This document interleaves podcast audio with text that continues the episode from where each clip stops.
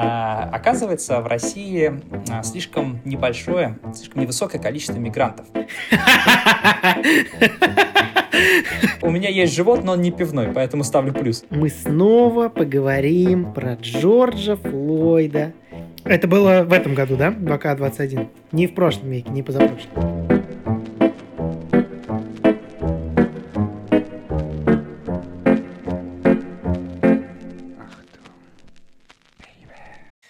Всем привет, с вами подкаст «Русский мужичок-говорун» и наш новостной цикл «Русский Токс». С вами я, Никита. И я, Вадим.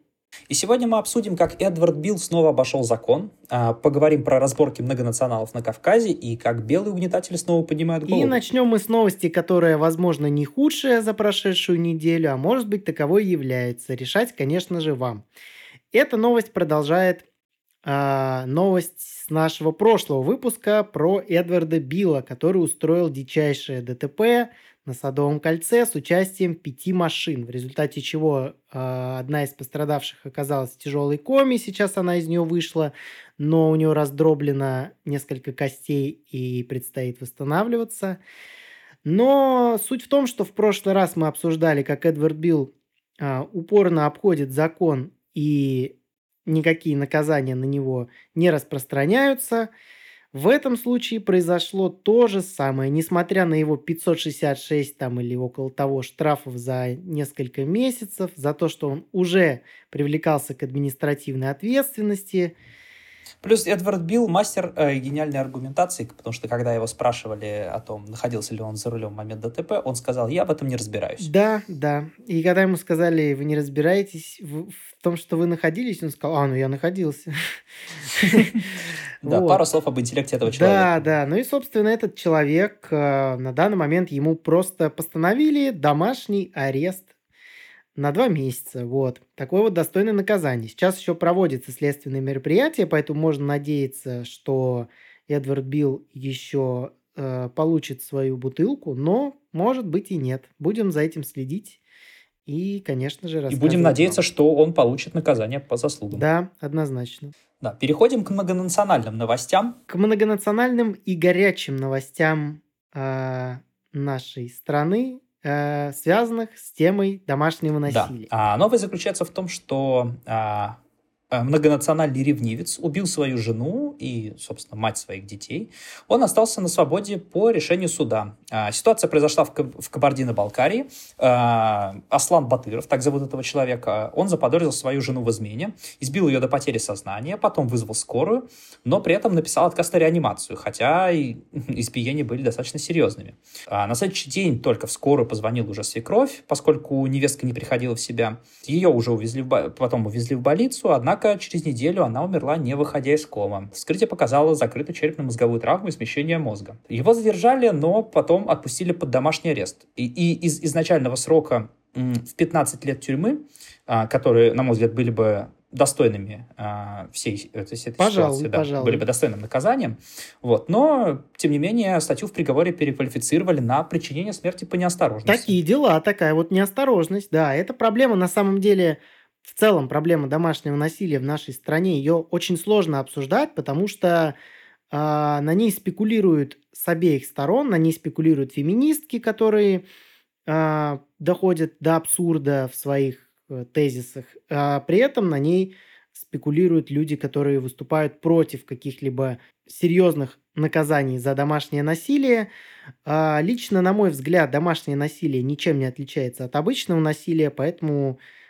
Судиться, судить людей, виновных в подобных преступлениях, нужно как за насилие, а не как за какое-то домашнее Согласен. насилие и прочее насилие. А вот, кстати, ты сказал насчет того, что феминистки реагируют на это определенным радикальным образом. А можешь пояснить, пожалуйста, для наших слушателей, что именно а, ты имеешь в виду? Феминистки предлагают под домашним насилием а, подразумевать вообще все, в том числе некую там агрессивную риторику, которая на деле может оказываться совершенно, совершенно обычной ссорой рядовой. А некоторые феминистки расценивают это как шейминг, как травлю, как нанесение психических увечий и так далее. И, соответственно, поддерживают такой популярный в левой среде тезис, что жертва всегда права, и сначала нужно обвинить э, некоего абьюзера, а затем уже доказывать, что он не виновен. Хотя это, конечно же... О, это прям американ... современная американская да, система правосудия. Да. Прям. И вот, собственно, это, на мой взгляд, одна из основных проблем, почему обе стороны не могут просто найти точки соприкосновения. Согласен, полностью согласен. И я предлагаю продолжить тему многонациональных новостей. Сотрудники Новолагской полиции остановили конный поход на Дагестан с чеченскими флагами. А, значит, интересно. Да, значит, это было в этом году, да? двадцать двадцать один? Да, да. Не в прошлом веке, не позапрошлом. Нет, это, это происходит прямо сейчас. Прямо сейчас на окраинах многонационального государства под названием Российская Федерация. Вот. Mm-hmm. А, значит, всадники из э, Чечни были экипированы чеченскими флагами и лозунгом «Ахмад сила». Вот. Они хотели прискакать к главе э, района э, в Дагестане, к которому они, собственно, и направлялись. Прибывшего начальника уголовного розыска они отправились заниматься своими делами, как они сказали, вот, потому что, видите ли, чином не вышел с ними объясняться, как говорится. Понятно. Интересно, интересно, как, как, как происходят современные конфликты. Я, честно говоря, думал, что подобные вещи остались далеко в прошлом. Ну, опять Но, же, видишь, да. это, ну как, смотри, там абсолютно мирное шествие, значит, ребята на конях просто поскакали. Они же граждане Российской Федерации, перемещение между субъектами у нас открыто. Ну да, Пожалуйста, да. прискакал с флагом, потребовал объяснения от главы соседней республики, уехал, наконец, все в порядке. Да, блин, действительно все в порядке, так-то. И... Ассоциируется, это вполне соответствует государству двадцать первого века, ничего особенного. Да, в принципе, у нас и казаки остались, которые нагайками людей дубасят, так что, в принципе, да, наверное, все, все, все как надо, получается так. Теперь предлагаю обсудить довольно печальные потуги Федеральной налоговой службы э- ободрать население окончательно. Да. А, смысл а, заключается в том, что если раньше налоговая требовала от вас отчитываться исключительно по, м, собственно, по уплате налогов с вашего дохода, то теперь она также еще займется и источником происхождения вашего дохода. То есть вы должны будете доказать, что тот доход, который вы получаете, он абсолютно легален, И вы, и вы зарегистрированы официально там как бизнесмен или как работник а, для того, чтобы, собственно, этот доход, а, ну, чтобы этот доход считался официальным. Вот. А налоговая будет сравнивать ваши доходы с вашими расходами. Если оно будет видеть, что, условно, вы зарабатываете тридцать тысяч в месяц, а платите при этом а, там, по разным штукам, ну, к примеру, за аренду квартиры, за еду там, и за другие вещи там, шестьдесят, то у налоговой будет возникать вопрос, а почему возникает такой разрыв, если официально у вас нет никакого дополнительного дохода? И, соответственно, к вам будут некие претензии. Ну, справедливости ради, я думаю, суммы тридцать шестьдесят, они не столько налогово интересны, с учетом, что все равно этим занимается пока не какая-то там нейросеть, а обычные рядовые сотрудники. Я думаю, здесь будет речь скорее идти о крупных суммах, но мы этого знать не можем, пока да. нет каких-то конкретных да. прецедентов. К сожалению, да. Более того, насколько я понял, теперь упрощена система получения доступа налоговой службы к данным по нашим счетам в банке. Да, опять же, да, это связано с тем, что теперь у налоговой, ну, у налоговой, естественно, и так всегда были доступы по запросу, вот, но теперь банки будут предоставлять это еще значительно быстрее, эту информацию, соответственно, налоговая будет на автомате уже проверять э, ваши поступления и, соответственно, уплату ваших налогов с этих поступлений. Опять же, кстати, вот сказал момент насчет того, что налоговые такие суммы будут неинтересны. Я считаю, что м, на самом деле могут быть интересны вот те, которые я назвал суммы, в зависимости от региона. То есть, если регион достаточно бедный, ну, да, то да, есть, да, где зарплата средняя, там, к примеру, там, пятнадцать-двадцать тысяч рублей в месяц, и у вас есть разрыв в два раза, то в таком случае это будет. Эти суммы будут интересны. А, кстати, да, у нас в России, на самом деле, такие зарплаты, к сожалению, очень во многих регионах находим сейчас на данный момент. Ну да, вполне возможно, вполне возможно. Я думаю, это будет уже понятно, когда, к сожалению, появятся первые прецеденты таких ситуаций, когда такие разбирательства будут происходить, и тогда мы уже, наверное, сможем что-то прикинуть по суммам. Потому что пока мне это, конечно, представляется скорее о доходах с, если не с большим разрывом, то с большими суммами, но да, я думаю, что действительно в регионах возможно и такое. Да, так что... Так Поэтому что, э, петель... платите на... плотинолог. Плотинолог, петелька затягивается на вашей шее. Да, да. Регистрируйтесь как самозанятые, если вы занимаетесь чем-то неофициально. К сожалению, делать это приходится. И это современная такая вот реальность. Да. Мы, конечно, не являемся налоговыми консультантами, так что всегда, ну, всегда да, проверяйте всю информацию, которую мы говорим, уточняйте детали. Вот. Но также важно еще помнить из общих моментов, да, что если вы занимаетесь производством какого-либо товара, то здесь будьте очень внимательны, потому что самоза... форма самозанятости не подходит под такой вид деятельности, и уточняйте, как конкретно в вашем случае необходимо регистрировать свою деятельность. Ну да, и к тому же самозанятость подразумевает, что ваш доход в год не превышает два и три миллиона рублей. Если он превышает, это уже не может быть самозанятостью. Поэтому, к сожалению, к сожалению, факторов очень много, и их приходится учитывать. Да, да. Ищите, смотрите официальные документы, чтобы государство не поставило вас на карандаш. Да, тем временем, а, тем временем в России... А... Возвращаемся к нашим темненьким новостям, так сказать. Да. Dark News, так сказать, да. Dark News, да. да. Оказывается, в России слишком небольшое, слишком невысокое количество мигрантов. И поэтому... Да. Сейчас... А я заметил. Да. Это... Сегодня на такси ездил, еду заказывал. Что-то мне не хватило. Да. Да, если, да, если вам тоже кажется, что мигрантов в России очень мало, ставьте лайк, пишите комментарии. Ставьте лайк. Ставь лайк, если считаешь, что мигрантов недостаточно. Делай репост, если готов поселить их у себя дома. Да. да. А, значит... Под... Подписывайся, если ты сам мигрант. Да, мы защищаем твои права, и шкери, и шкери. Да. У нас, на самом деле, узбекский мужичок говорун просто... Просто мы маскируемся. Собственно, да, то, о чем сказал Никита, это как раз-таки такая непрямая цитата Пескова, который заявил, собственно, о том, что мигрантов в России не хватает для реализации планов.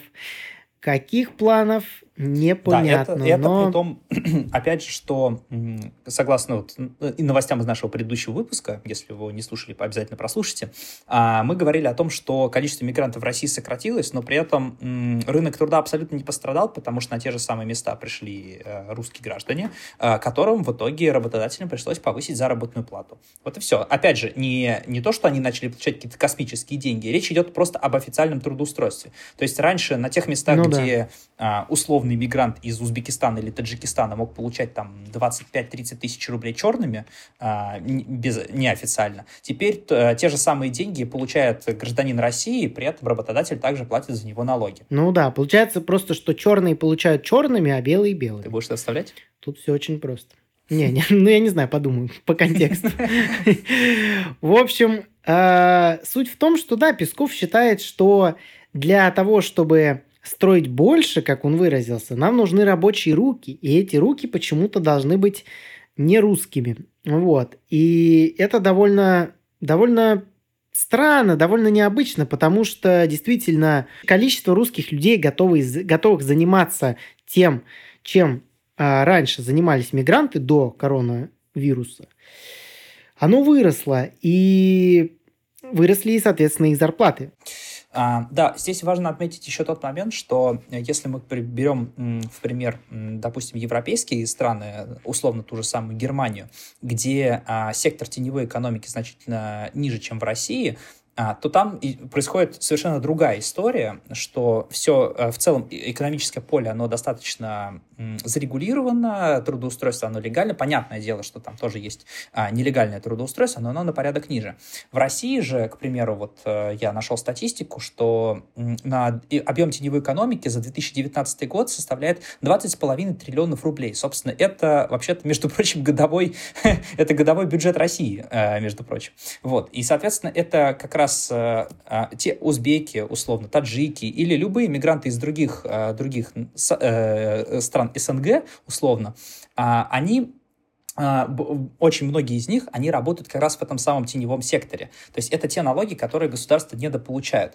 Э, это те рабочие места, которые э, недополучают русские граждане по той причине, что работодатели могут себе позволить э, обходить законы и нанимать э, нелегально себе людей из э, других государств. В этом и проблема. В России очень огромный сектор теневой экономики, и, соответственно, его уменьшение, его легализация и снижение его, э, его э, доли в процентном соотношении от э, общей... От, общей, от общего бюджета, от общей, в доле от вэ вэ пэ российской экономики, оно действительно значительно более важно, чем чем выгода... Чем, наоборот, усиление этого сектора, по да, сути. Да, да, да, конечно, конечно. При помощи мигрантов. Параллельно с этим а, сейчас начата разработка законопроекта, который позволит мигрантам легализовать свое пребывание в Российской Федерации, несмотря на нарушение законодательства. А, это, ну, миграционного законодательства. Это будет позволено мигрантам, оказавшихся, оказавшимся в особых Это будет позволено мигрантам, оказавшимся в особых обстоятельствах. То есть пока точных формулировок того, что это за особые, законодатель... э, особые обстоятельства, нет. Но, полагаю, к этому можно будет привязать довольно многое. А, кстати, э, все-таки возвращаясь к своим предыдущим словам, я очень люблю статистику, и я все-таки решил посмотреть, сколько в процентном соотношении составляет экономика России, э, доля теневой экономики от ВВП в процентном соотношении. И мне кажется, России должно быть стыдно, потому что Россия находится на сорок девятом месте в мире по этой статистике, и доля теневой экономики в России занимает тридцать восемь целых сорок две сотых процента, это на девятнадцатый год. А самое интересное, что в Буркина-Фасо, если кто-то знает, существует такая страна, это где-то, где-то далеко. Буркина-Фасо, в Киргизии, в Уругвае а, этот процент, он ниже. А, как во многих других африканских странах Интересно. Этот процент значительно ниже относительно. Не, ну справедливости ради, туда просто никто не мигрирует, потому что это Буркина-Фасо.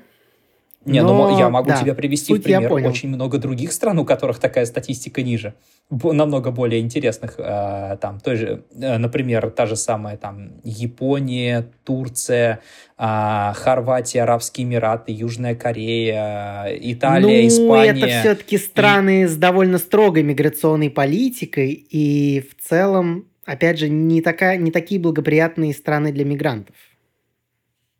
Но это, опять же, это, собственно, им идет в плюс. То есть это не контртейк с моей стороны, это плюс для этих стран за счет их довольно жесткой миграционной политики. Там, этот, там теневой сектор ниже. И просто, если кто-то до сих пор не понял, этот сектор – это как раз те самые деньги, которые просто не доходят до нашего бюджета. Неважно, что там с ним происходит потом, там он разворовывается и так далее, это неважно. Суть в том, что эти деньги просто до него не доходят, потому что большинство мигрантов отправляет эти деньги к себе на родину. Вот и да, все. Да, и это, кстати, к слову о том, что многие... При этом тратя их на своей родине на личные нужды, вместо того, чтобы работать на своей родине и поднимать свою страну. При этом, к примеру, мы можем отчасти абсолютно справедливо говорить о том, что там, в той же самой Франции, например, как лидере по количеству мигрантов в Европе, такое ужасное соотношение, так много мигрантов, мол, они все не работают и так далее. Но при этом во Франции доля теневой экономики и доля людей, которые работают в этой теневой экономике, составляет всего четырнадцать процентов. Напоминаю, в России тридцать восемь... Почти на девятнадцатый, да, год? Да, это девятнадцатый год, в России тридцать восемь целых пять десятых. Ну, в принципе, девятнадцатый год – это как раз, да, в, в том числе всплеск миграции во Францию. То есть, ну, на тот момент, я имею в виду, там уже был да, конечно, мигрант. Ну, основные, да, основные миграционные потоки были во время там, сирийского конфликта и подобных вещей, да. Ну, То да. есть, уже м- ну, вы можете явно оценить э, разницу, хотя, казалось бы, да.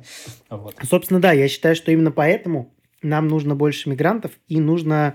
позволить им уклоняться от наказания за нарушение миграционного законодательства. Так сказал Песков, я с ним полностью согласен. Я не согласен, я не поддерживаю. Одобряю. Потому что то, что может, с чем может согласиться официальный Песков, с тем ты не можешь согласиться. Потому что степень применения закона к вам немножечко разнится. Ну да, пожалуй, пожалуй. Да. Да, и, собственно, переходя к Европе, по аналитике поисковиков, в Западной Европе стали чаще гуглить Рамадан, чем Пасха. Можно выделить здесь а, Южную и Западную Европу, потому что это Германия, это Франция, Италия, Испания, а, Норвегия и Швеция. Это вот, а, и, ну, по крайней мере, из общей карты. Вот я, у, меня, у меня она сейчас перед глазами, я Блин, теперь могу это посмотреть. Что, в Швеции чаще гуглит да. Рамадан? Да. Кошмар. Да, именно так. Что, что случилось с нордической расой? Блин, эта новость довольно печальная, потому что, тен, в принципе, тенденция к исламизации, она очень высокая в большинстве стран мира. И это очень грустно, и это очень опасно. Почему это опасно? Скорее всего, однажды вы услышите наш прекрасный, неодобряемый цикл. Вы услышите наш цикл о воздействии ислама на европейскую культуру, вот, который будет в нашем телеграм-канале. Подписывайтесь, переходите, будет интересно. Да, да, и... А, кстати, собственно... одну секундочку, я просто хотел сказать, что я сейчас посмотрел внимательно эту карту, оказывается, даже на Кубе больше гуглит Рамадан, чем Пасха, что довольно удивительно. С учетом того, что теперь на Кубу, ну, на Кубу, конечно, несколько лет назад уже пришли американские инвестиции, и, как бы, казалось бы, там, там изначально был распространен католицизм, и, ну, понятно, там еще были распространены какие-то локальные верования, там, со всякими жертвоприношениями, отрубанием головы и петухов и так далее, но все-таки туда пришли американцы, и я не знаю, что случилось с Кубой, но почему-то Куба теперь тоже... Не, ну, будем надеяться, что люди просто гуглят, что такое Рамадан, но при этом не гуглишь, что такое Пасха, потому что ну... и так это знают. Будем надеяться на это. Ну, будем надеяться, да. Пожалуй, да. Но, скорее всего, да. Скорее всего, они гуглят, как отпраздновать Рамадан. Или когда Рамадан. Да. Как одеться на Рамадан. И вот всякие такие дела. А, так, и от э, грустных новостей мы переходим к значительно более позитивным новостям. Мы переходим к нашей постоянной рубрике «Право и победы». В прошлый раз мы упустили эту рубрику по той причине, что м, ситуация была не до конца ясна, но теперь мы можем ее однозначно прояснить, поскольку э, главы трех влиятельных правоконсервативных антиглобалистских партий Европы наконец-то провели первую совместную встречу в Будапеште. Они раньше обговаривали какие-то нюансы, детали, состыковывали свои, э, свои идеи, и в итоге... Ну да, провели. Принимали новых членов в эту коалицию, да, и так далее. Да. И теперь, наконец-то, они встретились. Да, то есть э, встретились, получается, председатель итальянской Лиги Севера Маттео Сальвини, глава венгерского Фидеса Виктор Орбан и представитель польской, польской партии «Право и справедливость» Матеуш Моравецкий. Вот. Они... Э, Моравецкий. А, Матеуш Моравецкий. Они, они встретились и обсуждали необходимость скорейшего европейского возрождения. Да, которое мы полностью поддерживаем и полностью одобряем, выступаем всеми руками, особенно правой, за э, европейское возрождение. Да. Они считают, что в предстоящих встречах э, вот этого всеевропейского антиглобалистского э, объединения должны принимать участие э, все представители всевозможных э, консервативно-патриотических организаций, деятельные представители европейского гражданского населения. Это предприниматели, общественные деятели и различные другие интеллектуалы. Блин, это классно, на самом деле. Вот э, мне очень нравится эта формулировка, потому что она как раз-таки такая прям... традиционная европейская, то есть здесь не идет речь, здесь идет речь именно о тех людях, которые конструируют современное, которые должны конструировать современное общество и современную экономику, это как раз-таки предприниматели, общественные деятели и интеллектуалы. Это совершенно замечательно, и я надеюсь, что это даст какие-то плоды, и в целом произойдет некий правый ренессанс. Да, будем на это надеяться, я согласен. Здесь, кстати, стоит упомянуть важный момент о том, что, к примеру, в швейцарском парламенте, в одной из его палат, его представители, они получают достаточно небольшие деньги за, ну, собственно, за участие в политической деятельности государства, но они, по сути, имеют основной заработок и зарабатывают конкретным видом деятельности. И подбираются они туда исключительно для того, чтобы составить максимально разношерстное количество представителей тех или иных видов деятельности. То есть там может подобраться условный, я не знаю, сантехник, дизайнер, программист, бизнесмен и так далее. То есть люди, занимающиеся абсолютно разными видами деятельности, они представляют, насколько я помню правильно, может быть, я ошибаюсь, поправьте меня в комментариях, это нижняя палата парламента швейцарского, вот, и они там, ну, то есть эти люди, они максимально компетентные относительно своего дела, и когда обсуждается тот или иной закон относительно тех или иных каких-то профессий, эти люди могут предложить максимально конструктивную критику тем или иным идеям или какие-то дополнения и подобные вещи. Это, на мой взгляд, очень здравая политика, это очень здравая идея, и очень жаль, что такое существует только вот в рамках одного государства. Да, пожалуй, да. И, собственно, вторая новость в этой рубрике – это скорее потенциальные правые победы или, я бы сказал, правый глаз. Да, это, это попытка, попытка правых, ну как, относительно потенциальных правых укрепиться. Ну да, и заявить о себе, собственно говоря. То есть сейчас в западных соцсетях, таких как Facebook, Instagram, распространяются призывы к маршу в защиту белых жизней или White Lives Matter March. И проведение маршей планируется одиннадцатого апреля в различных городах США. В том числе в довольно э, скажем так, темных городах типа Детройта. Ну, и опять же, довольно ну, демократических городах типа Сиэтла или Нью-Йорка, к примеру. Блин, это классно, кстати, на самом деле. Я, к сожалению, сейчас, я думаю, организаторов этого марша, когда выяснится, кто организаторы, законцелят везде, отовсюду поувольняют и прочее. Но при этом, в принципе, я, надеяться, что я наверное, не буду надеяться, что нет, потому что, скорее всего, такое будет. Я буду надеяться, что это организовали люди, имеющие независимый от э, политической ситуации доход. И, соответственно, эти люди смогут остаться на плаву, даже если их законцелят, и продолжать свою политическую деятельность. Да, будем на это надеяться. И продолжая новости Америки, мы снова поговорим про Джорджа Флойда. Мы говорим про него уже очень давно, мы говорили про него и до подкаста, мы говорили про него на подкасте, и мы продолжаем про него говорить. Ведь до сих пор идет суд, в ходе которого обвинение запросило сорок лет полицейскому, который потенциально убил Джорджа Флойда. Да, и сорок лет – это невероятная цифра а, в сравнении с…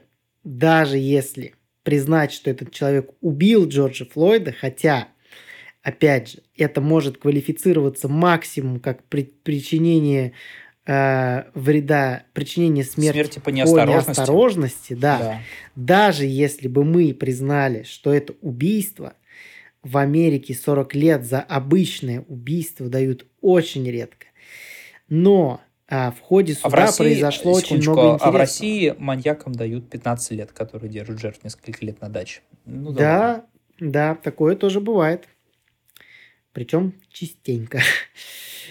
И, собственно, интересно, как проходит этот суд. В прошлый раз мы говорили, о, в принципе, об этом же самом судебном процессе, на котором показали ролик, как Джордж Флойд себя дичайше ведет э, в супермаркете. Можете посмотреть его в нашем телеграм-канале «Русский мужичок Говорун». А в этот раз на суде показали видео, на котором четко видно, что колено полицейского, в общем-то, и не находилось на шее Флойда. И та самая знаменитая фотография, на ней просто не очень удачно подобран ракурс, и да, он прижимал его к земле, но большую часть времени его колено находилось сзади и непосредственно на шею и на жизненно важные артерии он не давил. Это видео мы также приложим в телеграм-канале. Да. И также в качестве свидетеля выступал драг-дилер Джорджа Флойда, который отказался давать показания по этому делу, чтобы... Чтобы не свидетельствовать против себя и чтобы не сесть по статье, собственно, да, как, торгов... потенциального... как за торговлю наркотиками и за потенциального участника убийства. Да, потому что здесь получается, что либо Джордж Флойд умер от наркотиков, и тогда этот драг-дилер становится потенциальным соучастником убийства, угу. либо он действительно умер от вот того самого... колено, в чем, конечно, мы очень сомневаемся. Хотя мы не одобряем полицейское насилие и полицейский произвол, эта ситуация просто абсурдная. Теперь предлагаю поговорить о э, Байдене и его законопроекте по ограничению оборота стрелкового оружия. Значит, Джо Байден... Э... Да, мы, кстати, говорили же, по-моему, да, в тот раз о том, что США планируют ограничить использование и хранение штурмового оружия, но в этот раз Байден уже выступил с конкретным заявлением да. на этот счет. Опять же, звучало все очень амбициозно, и, ну, на, на наш взгляд, были существенные риски различных восстаний на фоне его амбициозного законопроекта. Однако, однако его законопроект оказался довольно лайтовым и популистским. Байден просто сыграл на ожиданиях своих избирателей и представил довольно лайтовые ограничения, которые существенно никак не скажутся на обороте этого самого оружия. Первый пункт, который он осуществил, это ограничение оборота компонентов оружия. То есть в Америке, если кто не знал, особенно это связано с Южными Штатами, есть возможность покупать компоненты оружия в разных магазинах по отдельности без какой-либо лицензии и собрать себе, там, к примеру, полноценную штурмовую винтовку. Сейчас это предлагается Неплохо. частично ограничить. Одобряю, наверное. Или нет, не знаю. Вот, второй момент. Он, Байден, запретил а, не, не запретил, опять же, а посоветовал запретить а, устройства, которые усиливают точность пистолетов. Вот. И третий момент – это разре... а, иметь возможность родственникам а, человека, владеющего оружием, разрешить подавать на него в суд об отзыве лицензии на в... право владения оружием в случае, если этот родственник а, а, осуществлял какие-то акты агрессии, с, собственно, с этим самым оружием против там, членов своей семьи или каких-либо других людей. Ну да, даже с учетом того, что, эти, что этот законопроект лайтовый, это, конечно, не сравнится с российскими законами на этот счет, где ты оружие не можешь модифицировать никак, где ты не можешь поехать пострелять по баночкам в лес, ну и где ни о каком пистолете вообще речь не идет, потому что короткоствол у нас вне закона, хотя дробовик в рамках закона. И теперь а, перейдем к новостям Украины, а затем плавно и к новостям с Донбасса. Больше половины украинцев в ходе опроса признались в использовании русского языка дома в качестве основного или наравне с украинским. Да, двадцать четыре процента опрошенных сказали, что пользуются исключительно или преимущественно русским языком, а двадцать, около двадцать семь процентов отметили, что говорят в семьях на русском и украинском одинаково. Да, так что это все, к слову, о...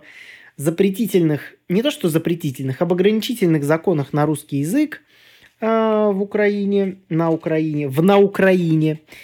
И, собственно, о том, как а, э, в кассу к тем историям, когда э, русскоговорящих украинцев или русских, как угодно, э, им отказывают в обслуживании, например, в банках, если они там говорят по-русски. Это довольно такая новость показательная, потому что, я думаю, вы...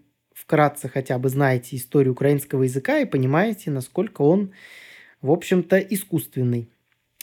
И... Да, и как, на, насколько насильно советская власть в свое время навязывала Украине и, Укра... да, и да, собственные да, да. языки, свою культуру для того, чтобы разделить народы, которые изначально были очень сильно связаны культурным кодом и в том числе да языком. Да и историческим, по сути, тоже. Да, да. конечно, конечно.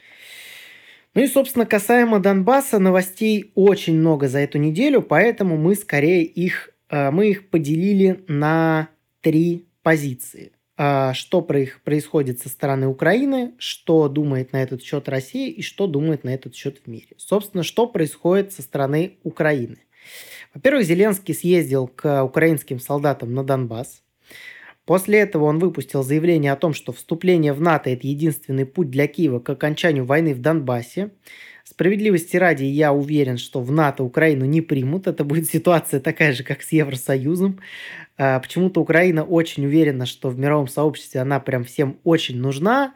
Но, скорее всего, в мировом сообществе просто есть такие люди, как Байден, которые ищут, в какой же военный конфликт наконец-то вписаться. Четыре года войны не было, пора...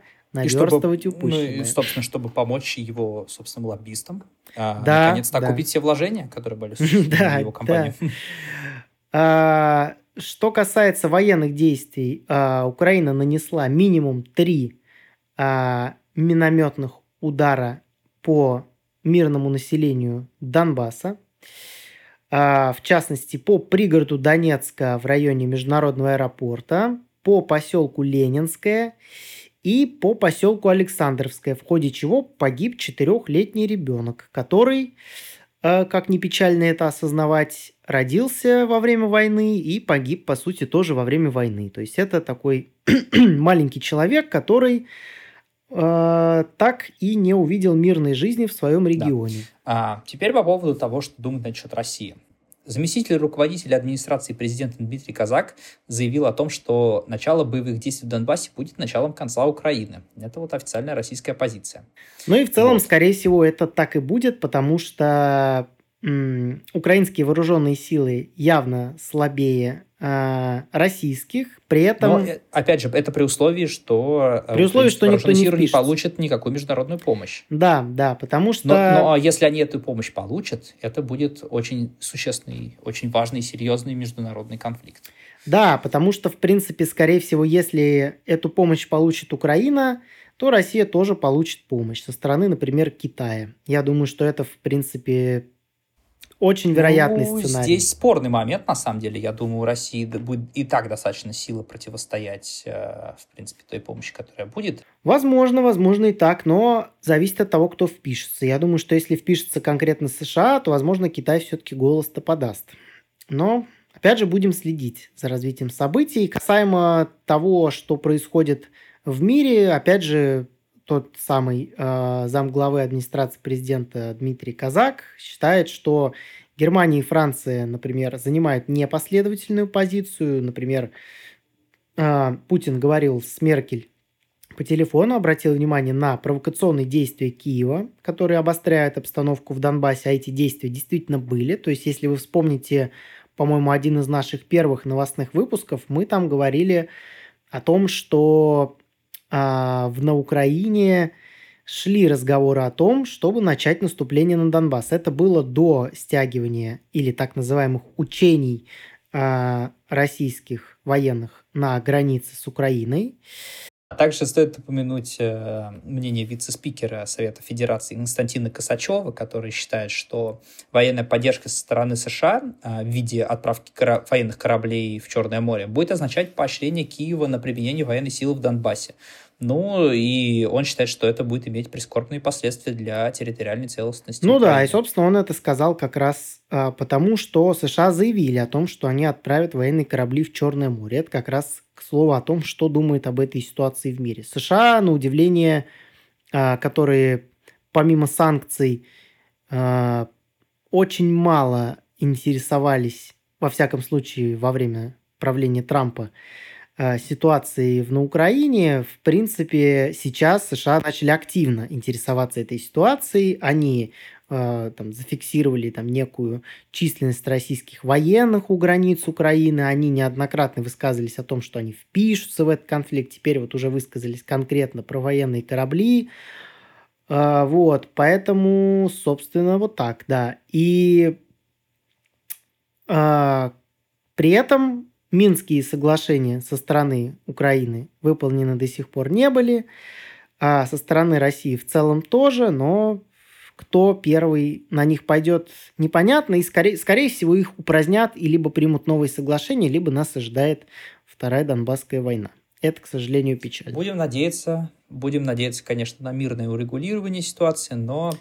Конечно, да, да и в принципе, да, в принципе это мирное урегулирование, оно все равно будет до поры до времени, пока, пока просто кто-то не сдаст позиции. Потому что Донбасс уже семь лет находится в подвешенном состоянии, там регулярно, регулярные потери и там, и со стороны украинских военных.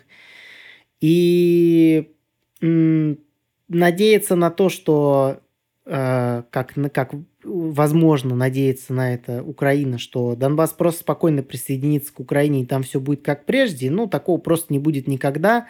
И... Как, как вообще, в принципе, предлагает урегулировать этот конфликт Украина, я не очень понимаю. То есть, если, им, если они считают нормальным то, что Донбасс полностью останется под их влиянием без каких-то особых статусов, там, без особого статуса автономной республики и так далее, то, по сути, они просто получат большое поселение сепаратистов, которые оттуда никуда не денутся. И если вам Конечно, интересно... Конечно, да, их идеи никуда от этого не пропадут да, абсолютно. Да, если вам интересно... Про эти идеи посмотрите недавнее интервью Царь ТВ с губернатором ДНР. Он довольно там кон- конкретно высказывает те идеи, которые сейчас в принципе распространены в Донецкой Народной Республике. Ну и предлагаю закончить а, достаточно интересной, забавной новостью а, значит, от, на тему того, что россиянки описали абсолютно нереальный образ идеального мужчины, российского, идеального российского мужчины. Значит, сейчас мы попробуем с Вадимом констатировать. Да, давай попробуем констатировать эти пункты и подумать, являемся ли мы идеальными мужчинами. Насколько мы с тобой, может быть, им соответствуем? Да. Значит так, идеальный мужчина России – это житель Москвы или Петербурга с регистрацией. Имеется, ставлю плюс. Но плюс-минус, плюс-минус подхожу. В возрасте от двадцати пяти до сорока пяти лет. Ставлю плюс. Я пока не ставлю. Кстати, да. Не менее ста семидесяти пяти сантиметров. Ставлю плюс. Ставлю плюс. Без пивного живота. Ну, тут я, извините, конечно, но ставлю минус. Нет, у меня есть живот, но он не пивной, поэтому ставлю плюс. Здесь указан пивной живот, поэтому... Я ставлю плюс-минус. Да, значит... Вот, скажем так, у меня есть пивной живот, но я над ним работаю, поэтому он практически исчез. Да. А, также идеальный мужчина должен быть верным, не пить алкоголь. Ну, пфф, насчет алкоголя ставлю минус, да. Опять же, здесь абсолютно не указано, как мужчина может быть пить алкоголь. Может быть, он пьет на день рождения жены один бокал вина раз в год, типа, или он пьет по пять литров пива каждый день. Разница колоссальная, на мой взгляд. Поэтому, да, не... не... Поэтому момент неоднозначный, да. А, не бояться заступиться за женщину, а, уметь ремонтировать вещи. Ну, ставлю здесь как... плюс, кстати. Ну, умею. Тоже умею ремонтировать вещи, да, но, однако, если у тебя есть достаточно шекелей на кармане, можно и не уметь их ремонтировать, если ты можешь оплатить пожалуй, себе работников. Пожалуй. Да. А, быть хорош в постели. Также у него ну, должен быть... В принципе, быть... наверное, поставлю плюс, хотя не, не мне судить. Ну, в таком случае, да, тоже думаю, что не мне судить. Вот. Также у мужчины должен быть автомобиль зарубежной марки. Ставлю минус. Ставлю минус. Я поддерживаю общественного не... производителя, поэтому у меня нет машины. Да. Поддерживаю общественного производителя общественного транспорта, скорее, вот так. Ну, да. Вот. И, э, в скобочках, желательно, высшее образование. Это имеется. Ставлю плюс. Так, та, и, по поводу работы. А, значит, идеальный мужчина не должен работать в службе доставки, быть таксистом или дворником. Ставим плюс. Ставлю да. плюс. Ставим да. плюсы а, под всеми пунктами, да. Ну как, нет, секунду, мы уточним, мы ставим плюсы в отношении себя, да, это да, не да, значит, да. что мы так считаем. А, важно, да, отметить, что все плюсы, которые мы ставим, это мы ставим относительно себя, а не относительно в целом наших предпочтений или мнений относительно тех или иных там профессий. Да, да, да, то есть как да. бы наших предпочтений в мужчинах, во-первых, в принципе нет, а во-вторых, как бы... мы не считаем, что мужчина Конечно. должен подходить а, под ней. Значит, идеал. Россиянкам вы понравитесь, если вы занимаетесь такими видами деятельности, как депутат, бизнесмен, медик или рантье. А, Нормально. Да, а мой вид деятельности Тут не подходит ни под одну из этих категорий. Да. Вот. Да. А, значит, доход идеального мужчины должен быть не менее сто пятьдесят тысяч рублей, если в Москве, и минимум семьдесят тысяч рублей, если в регионах.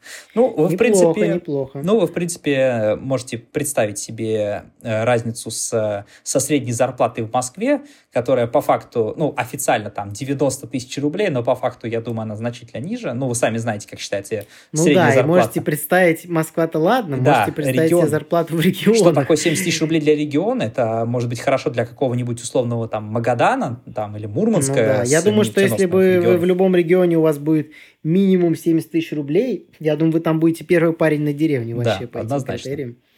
Да, вот. тридцать пять тысяч женщин, более тридцать пять тысяч женщин проголосовали в этом опросе. Вот. Участвовали женщины из сорока одного региона России. Вот такая статистика, да. Очень интересно. Теперь мы обсудим, как должна выглядеть идеальная женщина. Нет, не обсудим, потому что это чушь собачья. Это таких критериев нет, потому что люди все разные, сердце лежит к людям по-разному, и решать это конечно, нужно конечно. только вам, а не каким-то там критериям. А если вы женщина, которая а, отдает предпочтение всем вышеперечисленным критериям, задайтесь вопросом, насколько вы лично соответствуете этим критериям, насколько вы будете интересны такому мужчине. А, все, всем спасибо за внимание. Слушайте нас на Яндекс.Подкастах, на Google подкастах, на Apple подкастах. Подписывайтесь на нашу группу ВКонтакте, задавайте там наш, свои вопросы, мы обязательно ответим вам в комментариях. Также у нас есть... Да, также вы можете писать в личку в нашем... паблике. А, также у нас есть телеграм-канал, вы, э, предлагаем также на него подписаться, мы выкладываем туда наши подкасты и много других интересных вещей.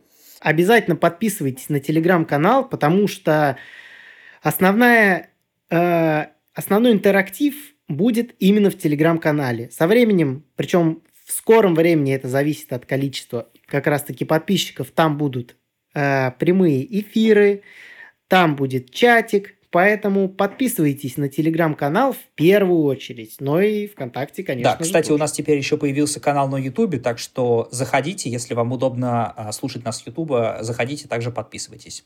И... Да, там теперь есть тайм-коды. Да? Спасибо, Никите. Да. Всем спасибо за внимание, всем пока. Пока всем идеальным мужчинам, остальным сочувствую.